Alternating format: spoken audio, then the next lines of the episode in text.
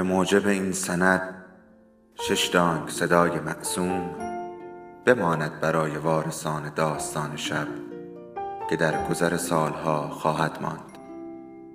ارادتمند داستان شب.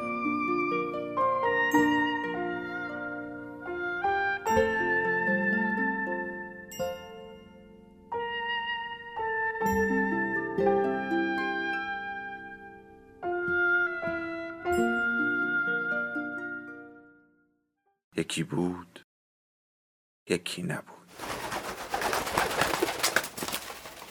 ملکوت نوشته بهرام صادقی.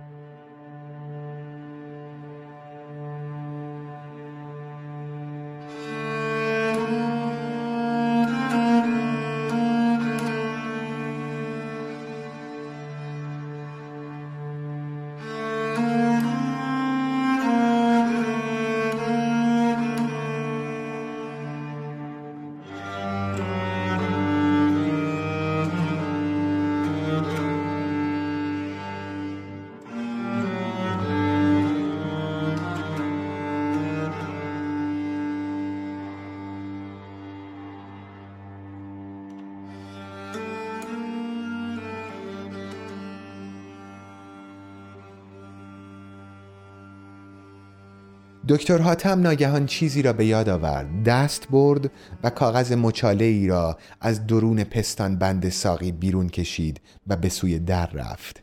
صدایی از پشت آن شنیده بود.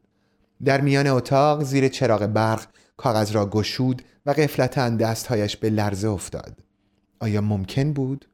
آیا ممکن بود که ساقی به شکو رو کرده باشد و در این مدت دور از چشم شوهرش در خفا با مهارت تمام هر روز و هر شب ساعتهای دراز آن مرد لال را از زلالی سیراب کرده باشد که جان تشنه دکتر حاتم سالها در آرزوی آن مثل عربی در حسرت برکه ها سوخته بود. دکتر حاتم به زانو درآمد. سرانجام چیزی او را شکست داده و روحش را در هم شکسته بود. احساس کرد که مثل بنایی کهنه در مقابل زلزله‌ای مهیب و غیر منتظر فرو می ریزد و همه آن ستونها و امارات و اتاقهایی که پیش از این مستحکم می نمود به سرعت در کام زمین فرو می رود زمینی که دهان باز کرده است و فریاد می کشد و همچون دیوی قاه قاه می خندد و او را به مسخره می گیرد کاغذ را بار دیگر خواند. ساقی برای آخرین بار به شکو وعده دیدار داده بود. در همان محل معهود گوشه ای از نارنجستان خانه و در ساعتی نزدیک به سحر و شکو هم در همان نامه از او تشکر کرده بود و گفته بود که میآید و خاطرات هماغوشی های این چند مدت را باز بیان کرده و به ساقی وعده تکرار آن لذت ها را داده بود. دکتر هم به سوی در رفت و ناگهان آن را گشود. شکو با چشم های وحشت زده و فروزان با صورت تراشیده و گونه های فرو رفته سر در لاک خود فرو برده بود و به او مثل سگی ها و زنجیر شده مینگریست دکتر حاتم برگشت و شکوه به آرامی و نرمی از کنار دیوار خزید و در تاریکی گریخت. مثل برقی زد و ناپدید شد. دکتر حاتم در را بست و کاغذ را پاره کرد و به سوی ساقی رفت. اندکی ایستاد و اندیشید. آنگاه آستینهایش را بالا زد و به خشونت گفت حالا یک بار دیگر باید تو را خفه کنم. و این بار دیگر خودم هستم میشنوی؟ این خود دکتر حاتم است که تو را خفه می کند و نه شیطان. و می‌خواهد روح تو را در نارنجستان به خاک بسپارد و نه آنکه به ملکوت برساند.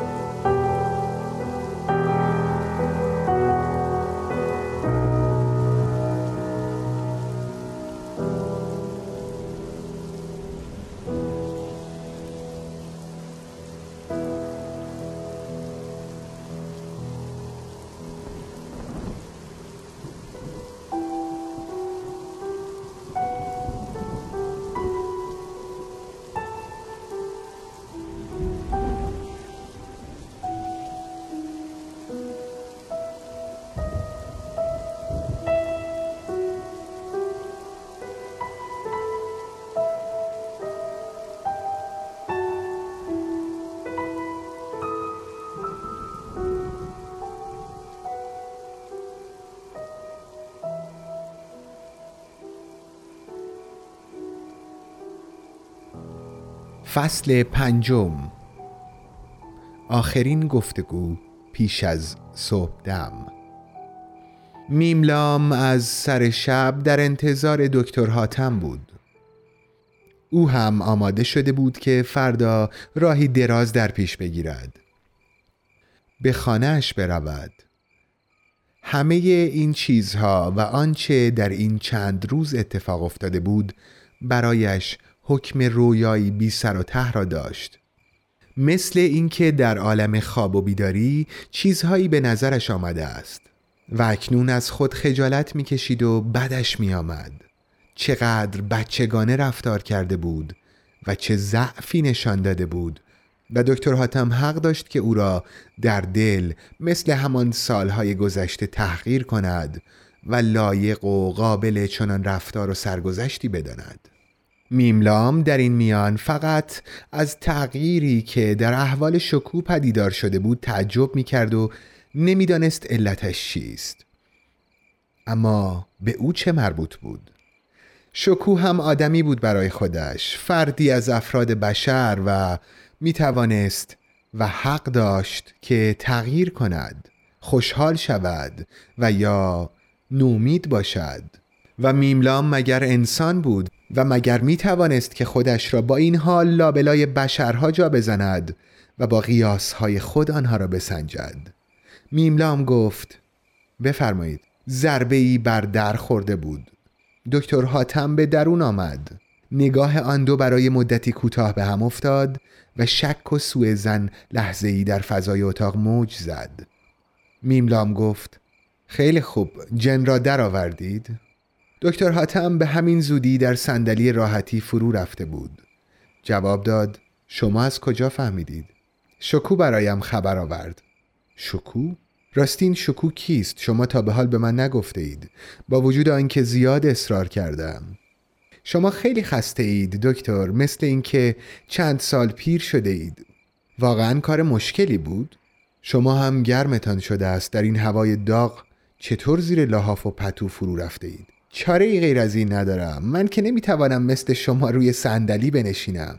من هم چاره جز آن نداشتم. نه بار اول و نه بار دوم. از چه حرف می‌زنید؟ شما علاوه بر خستگی و فرسوده شدن کمی هم اسرارآمیز شده اید از شکوه حرف می‌زنم. ممکن است او را صدا کنید بیاید اینجا. من از تماشایش لذت می‌برم. لذت نامشروعی نیست اما کمی عجیب است. آخر فردا از هم جدا می‌شویم من نمی‌خواهم این سعادت را به آسانی از دست بدهم. خیلی خوب. این کار مشکل نیست. شما خودتان قبلا پیش بینی کرده اید.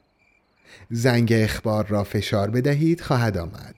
دکتر برخاست و کنار تخت خواب میملام رفت و زنگ را فشرد. میملام گفت خانومتان کجاست؟ دکتر حاتم وقتی می‌خواست بنشیند جواب داد. همان بالاست. چمدانها را میبندد. در آهسته باز شد و شکو به سبکی روحی به درون لغزید. از کنار دیوار خزید و همانطور که دستهایش را به دیوار میمالید در کنجی جا گرفت. نگاهش متناوبا از دکتر حاتم به میملام میافتاد. میملام گفت آقای دکتر می‌خواستند با تو بیشتر آشنا بشوند. به ایشان سلام کردی؟ شکو لرزید و به دکتر حاتم تعظیم کرد و پوزش را مثل سگی تکان داد. میملام گفت خیلی خوب آقای دکتر. شکو در خدمتگذاری آماده است. شکو شانه هایش را جلو آورده بود و دو دستش مثل اینکه از جایی آویزان باشد به سختی جلوی هیکلش تکان می‌خورد. میملام به حرف خود ادامه داد.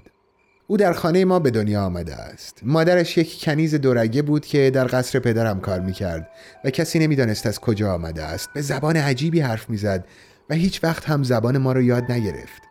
روزی او را در زمین بزرگ قصر پشت خمره های شراب گیر آوردند که در بغل باغبان فرو رفته بود.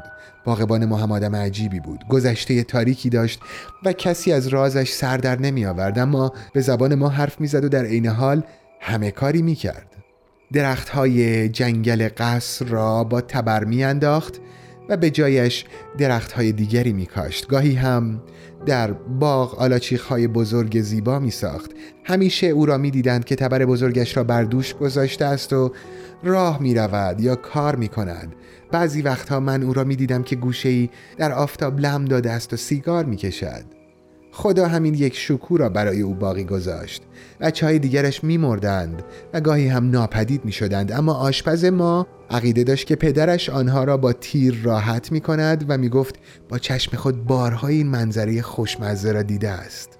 در نظر او این منظره ها خوشمزه آمده بود. به هر حال قصر ما از بس شلوغ و به هم ریخته بود. کسی فرصت تحقیق و بررسی نداشت. و خود آنها هم زیاد پاپی نمی شدند بعید نیست چند تا از بچه هایشان الان در گوشه و کنار مملکت پراکنده باشند. بالاخره بالاخره یک روز کنیز پیر سکته کرد و مرد.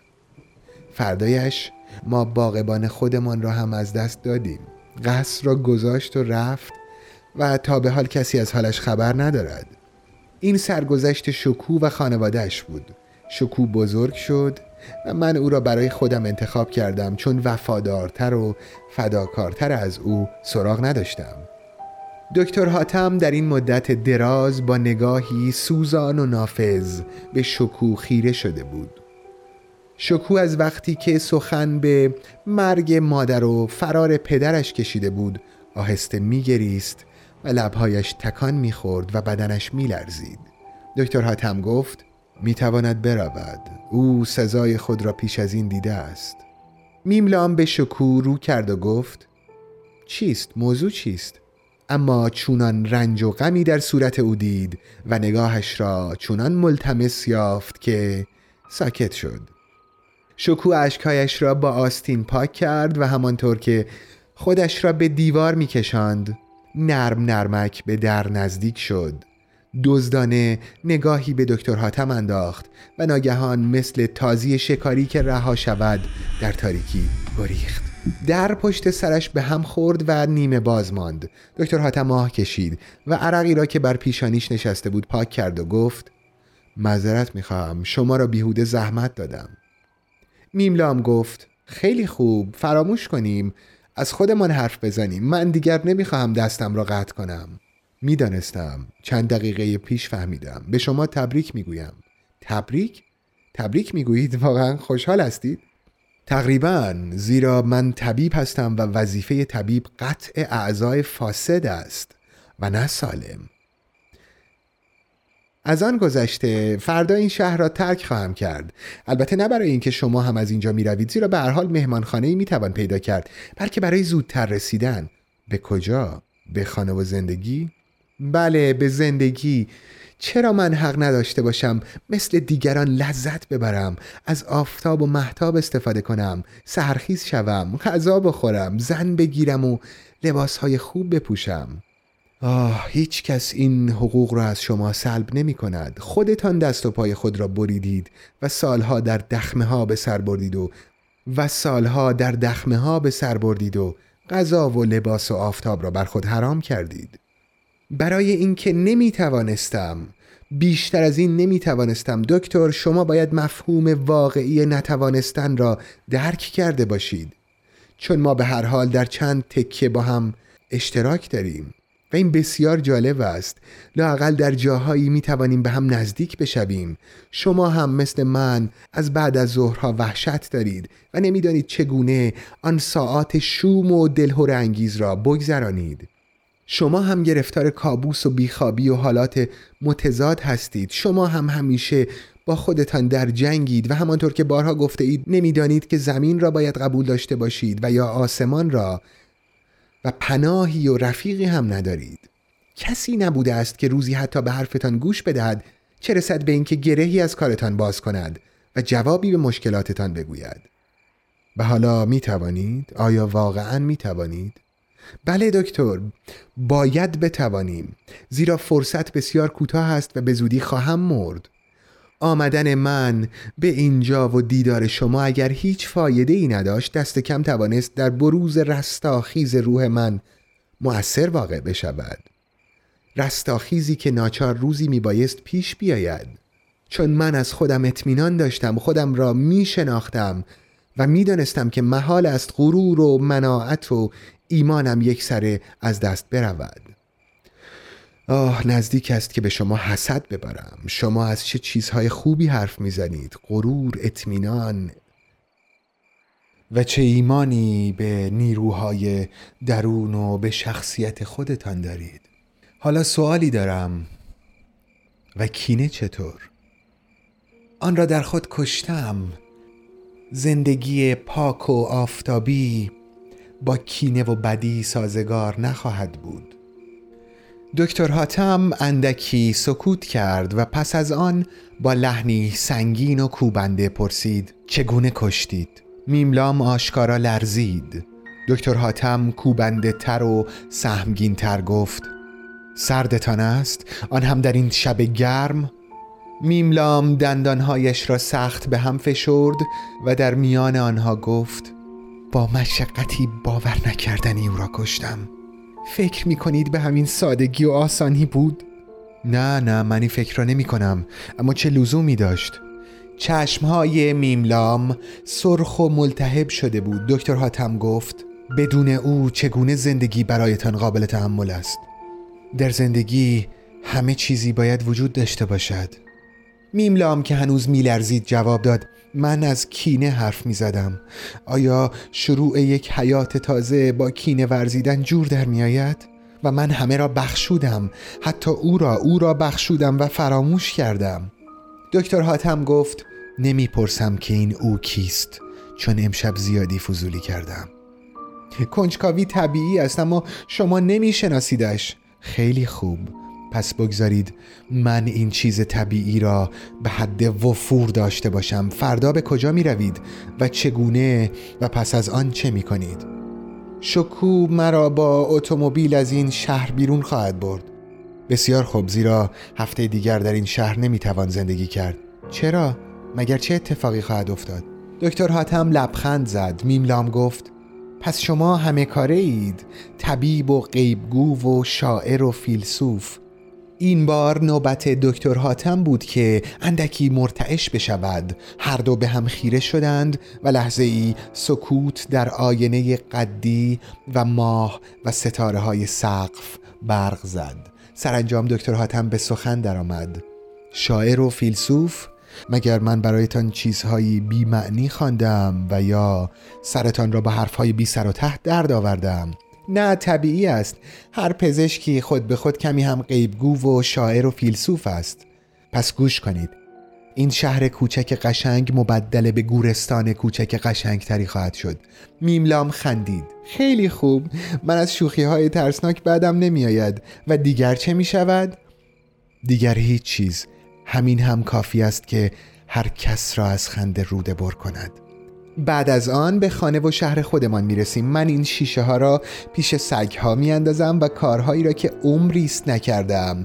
اما هر روز و هر شب با فکرشان کلنجار رفتم شروع می کنم خانه ام را رنگ و روغن می‌زنم. صبح ها زود از خواب بلند می شوم دندانهایم را مرتب مسواک می کنم به این ترتیب قطره ناچیزی می شوم در این دریای بزرگ در این اقیانوس یکسان و یک رنگی که اسمش اجتماع آدم هاست.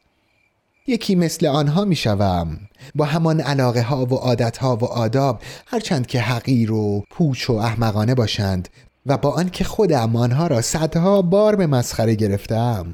اکنون من میان زمین و آسمان معلق ماندم. تنها هستم و به جایی و کسی تعلق ندارم. و این به جای آنکه برایم فخر و غروری بیاورد رنجم می‌دهد. ممکن است حالا افکارم خیلی عالی باشد. آدم واقع بینی باشم که همه چیزهای باطل و پوچ را احساس کرده است و ممکن است کسی باشم غیر از میلیون ها نفر مردم عادی که مثل حیوان ها می‌خورند و مینوشند و جماع می‌کنند و میمیرند. اما همین هاست که عذابم می‌دهد و به نظرم پوچتر و ابلهانه تر از هر چیز میآید. از این پس من یکی از هزارها خواهم بود یکی از میلیون ها و در طبقه ای جا خواهم گرفت و دیگر آسوده خواهم شد. مثل همانها می‌خورم و مینوشم و جماع می‌کنم و زندگی را جدی و واقعی می‌گیرم دکتر حاتم به میان حرف او دوید و گفت معذرت می‌خواهم زیاد حرف زدن برای شما خوب نیست از آن گذشته. مثل اینکه حالا دیگر شوخی می‌کنید خیلی خوب ممکن است آهسته تر حرف بزنید. بعد از آن چه می شود؟ بسیار عالی می شود. آن وقت است که من دیگر احساس تنهایی نمی کنم. مثل حالا در فضا معلق نیستم تکلیفم معلوم شده است و به جایی تعلق دارم. به آسمان طبقه خودم ایمان میآورم و با ریشخند و آسودگی به آن نداهای همیشگی درونم گوش می دهم. آن نداها که همیشه از ابتزال و یکسانی بر حذرم داشتند. راستی آیا چه خواهند گفت؟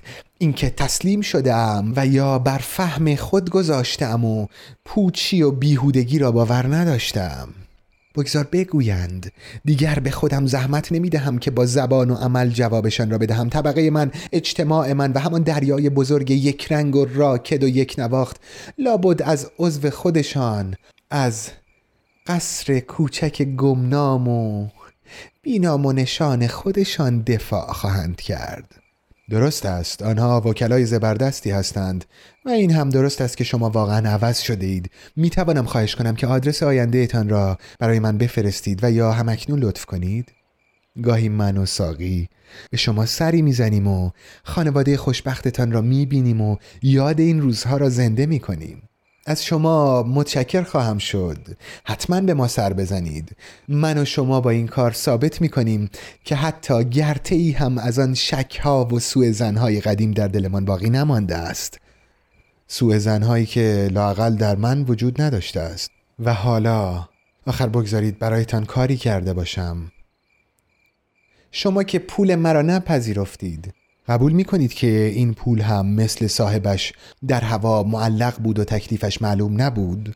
البته وقتی که زندگی تازه شما شروع شود پول تازهتان را به جان و دل میپذیرم.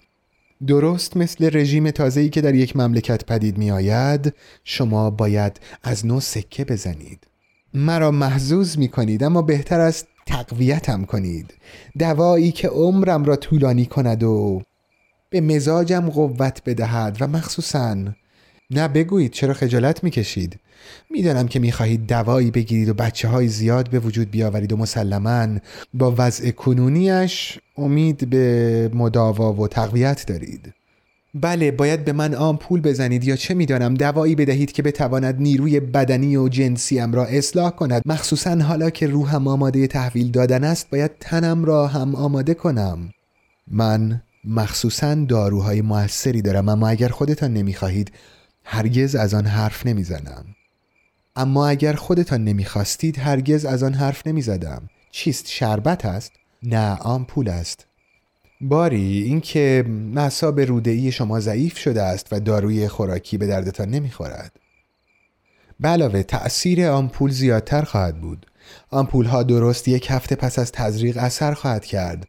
و شماها هم که زیاد زده اید و مهلتی ندارید و هرچه زودتر می‌خواهید زندگی جدیدتان را شروع کنید. البته نوع دیگری از آن هم هست که تأثیرش دیررس است. نه نه از همان زودرس ها هرچه زودتر بهتر. میترسم که یک بار نظرم عوض بشود و باز مجبور بشوم که همین زندگی مهنتبار و کشنده را ادامه بدهم. بنابراین آماده باشید. خیلی زود آنها را از مطب خواهم آورد. دکتر حاتم به چابکی بیرون رفت. میملام در آینه روبرو خیره شد. هیولایی خسته. با خود فکر می کرد که تزریق این آمپول ها اولین رستاخیز اوست و پس از آن باید به دنیای تازهش قدم بگذارد. آری زندگی تازه در انتظار اوست. روشن و آفتابی. و بیان که آلاچیق داشته باشد و فردا با شکو اینجا را ترک خواهد گفت. لاقل یک هفته در راه هستند و پس از آن به خانه می رسند. راه از کنار کویر میگذرد. وقتی به منزل رسیدند تازه آمپول ها تأثیر کرده است. نعش پسرش را به خاک خواهد سپرد و همه نوشته ها و یادداشت های خود و او را آتش خواهد زد.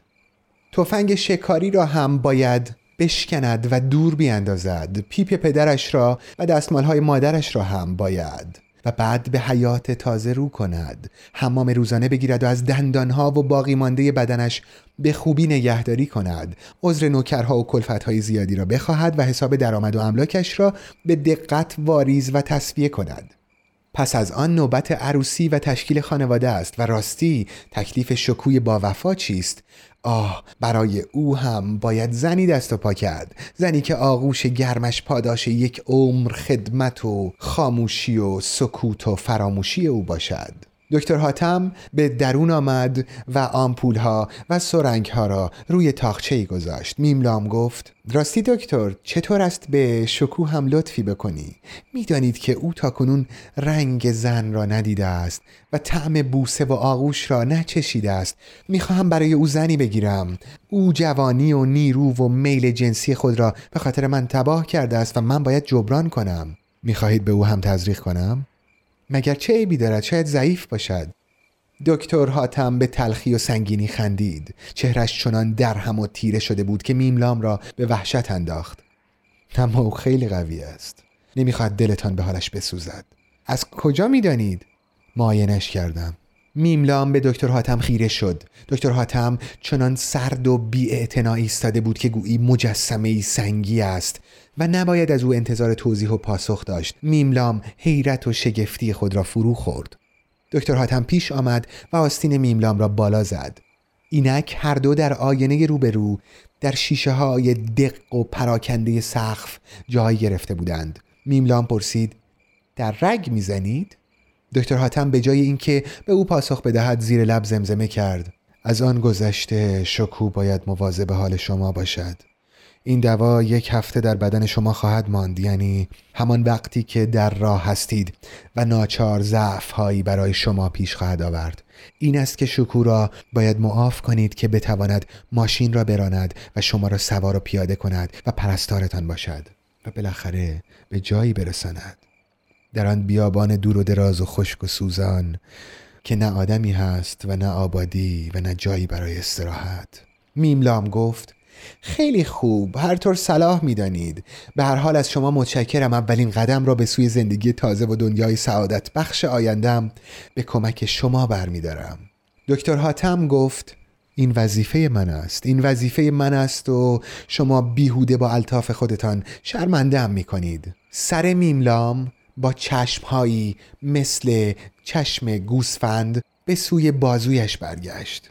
دکتر حاتم بر روی میملام خم شده بود و نگاهی شرربار و بیحوصله داشت. هر دو حرکت کند و قلیز مایع را که با خون مخلوط شده بود در سرنگ دنبال می کردند. دکتر حاتم آمپول را در رگ زده بود.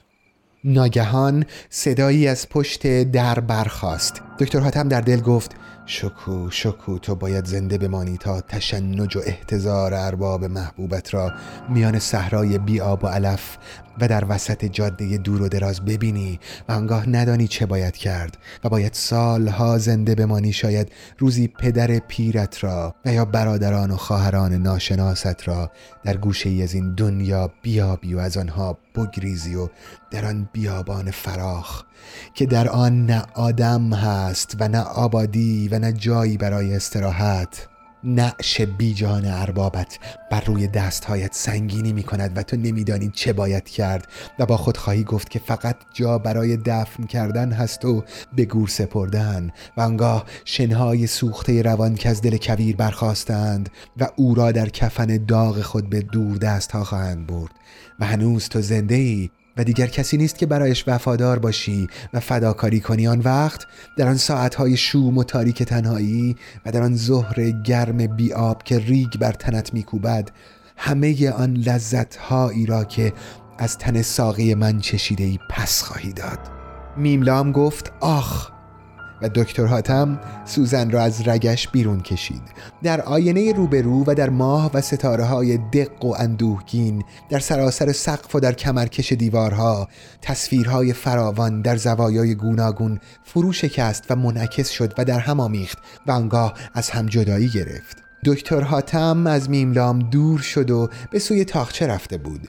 اکنون در آسمان اتاق در ملکوت ماه و ستاره های لاغر و شرم زده و در تلعلع رنگین و سرگیج آور دیوارها سکوت و آرامش و خاموشی بود.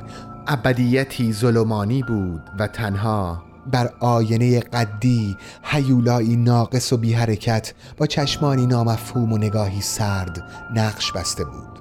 باز صدایی نرم مثل تنین پای کسی که روی نمد راه برود از پشت در برخاست. نقش آینه تکان خورد و به سوی صدا متوجه شد. دکتر حاتم نیز از فراز شانه خود به در نگاه کرد. شکو از درز در سر به درون آورده و به آنها چشم دوخته بود. دیده می‌شد که قوز کرده است و گونش فرو رفته است. انگار چیزی را میمکد. پا به پا می کرد و دم به دم مفش را بالا می‌کشید و پوزش آهسته تکان می‌خورد. میملام فریاد زد برو! شکو.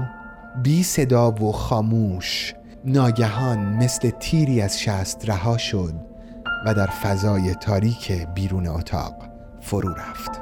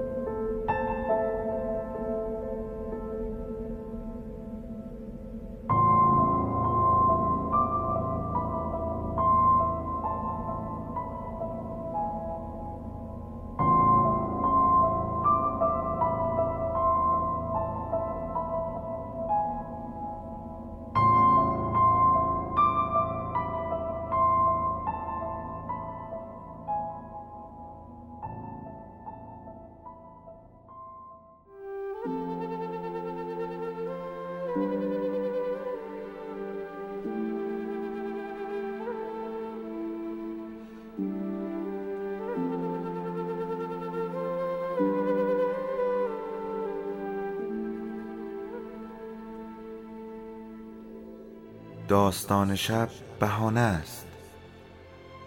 برای با هم بودن دور هم نشستن شنیده شدن.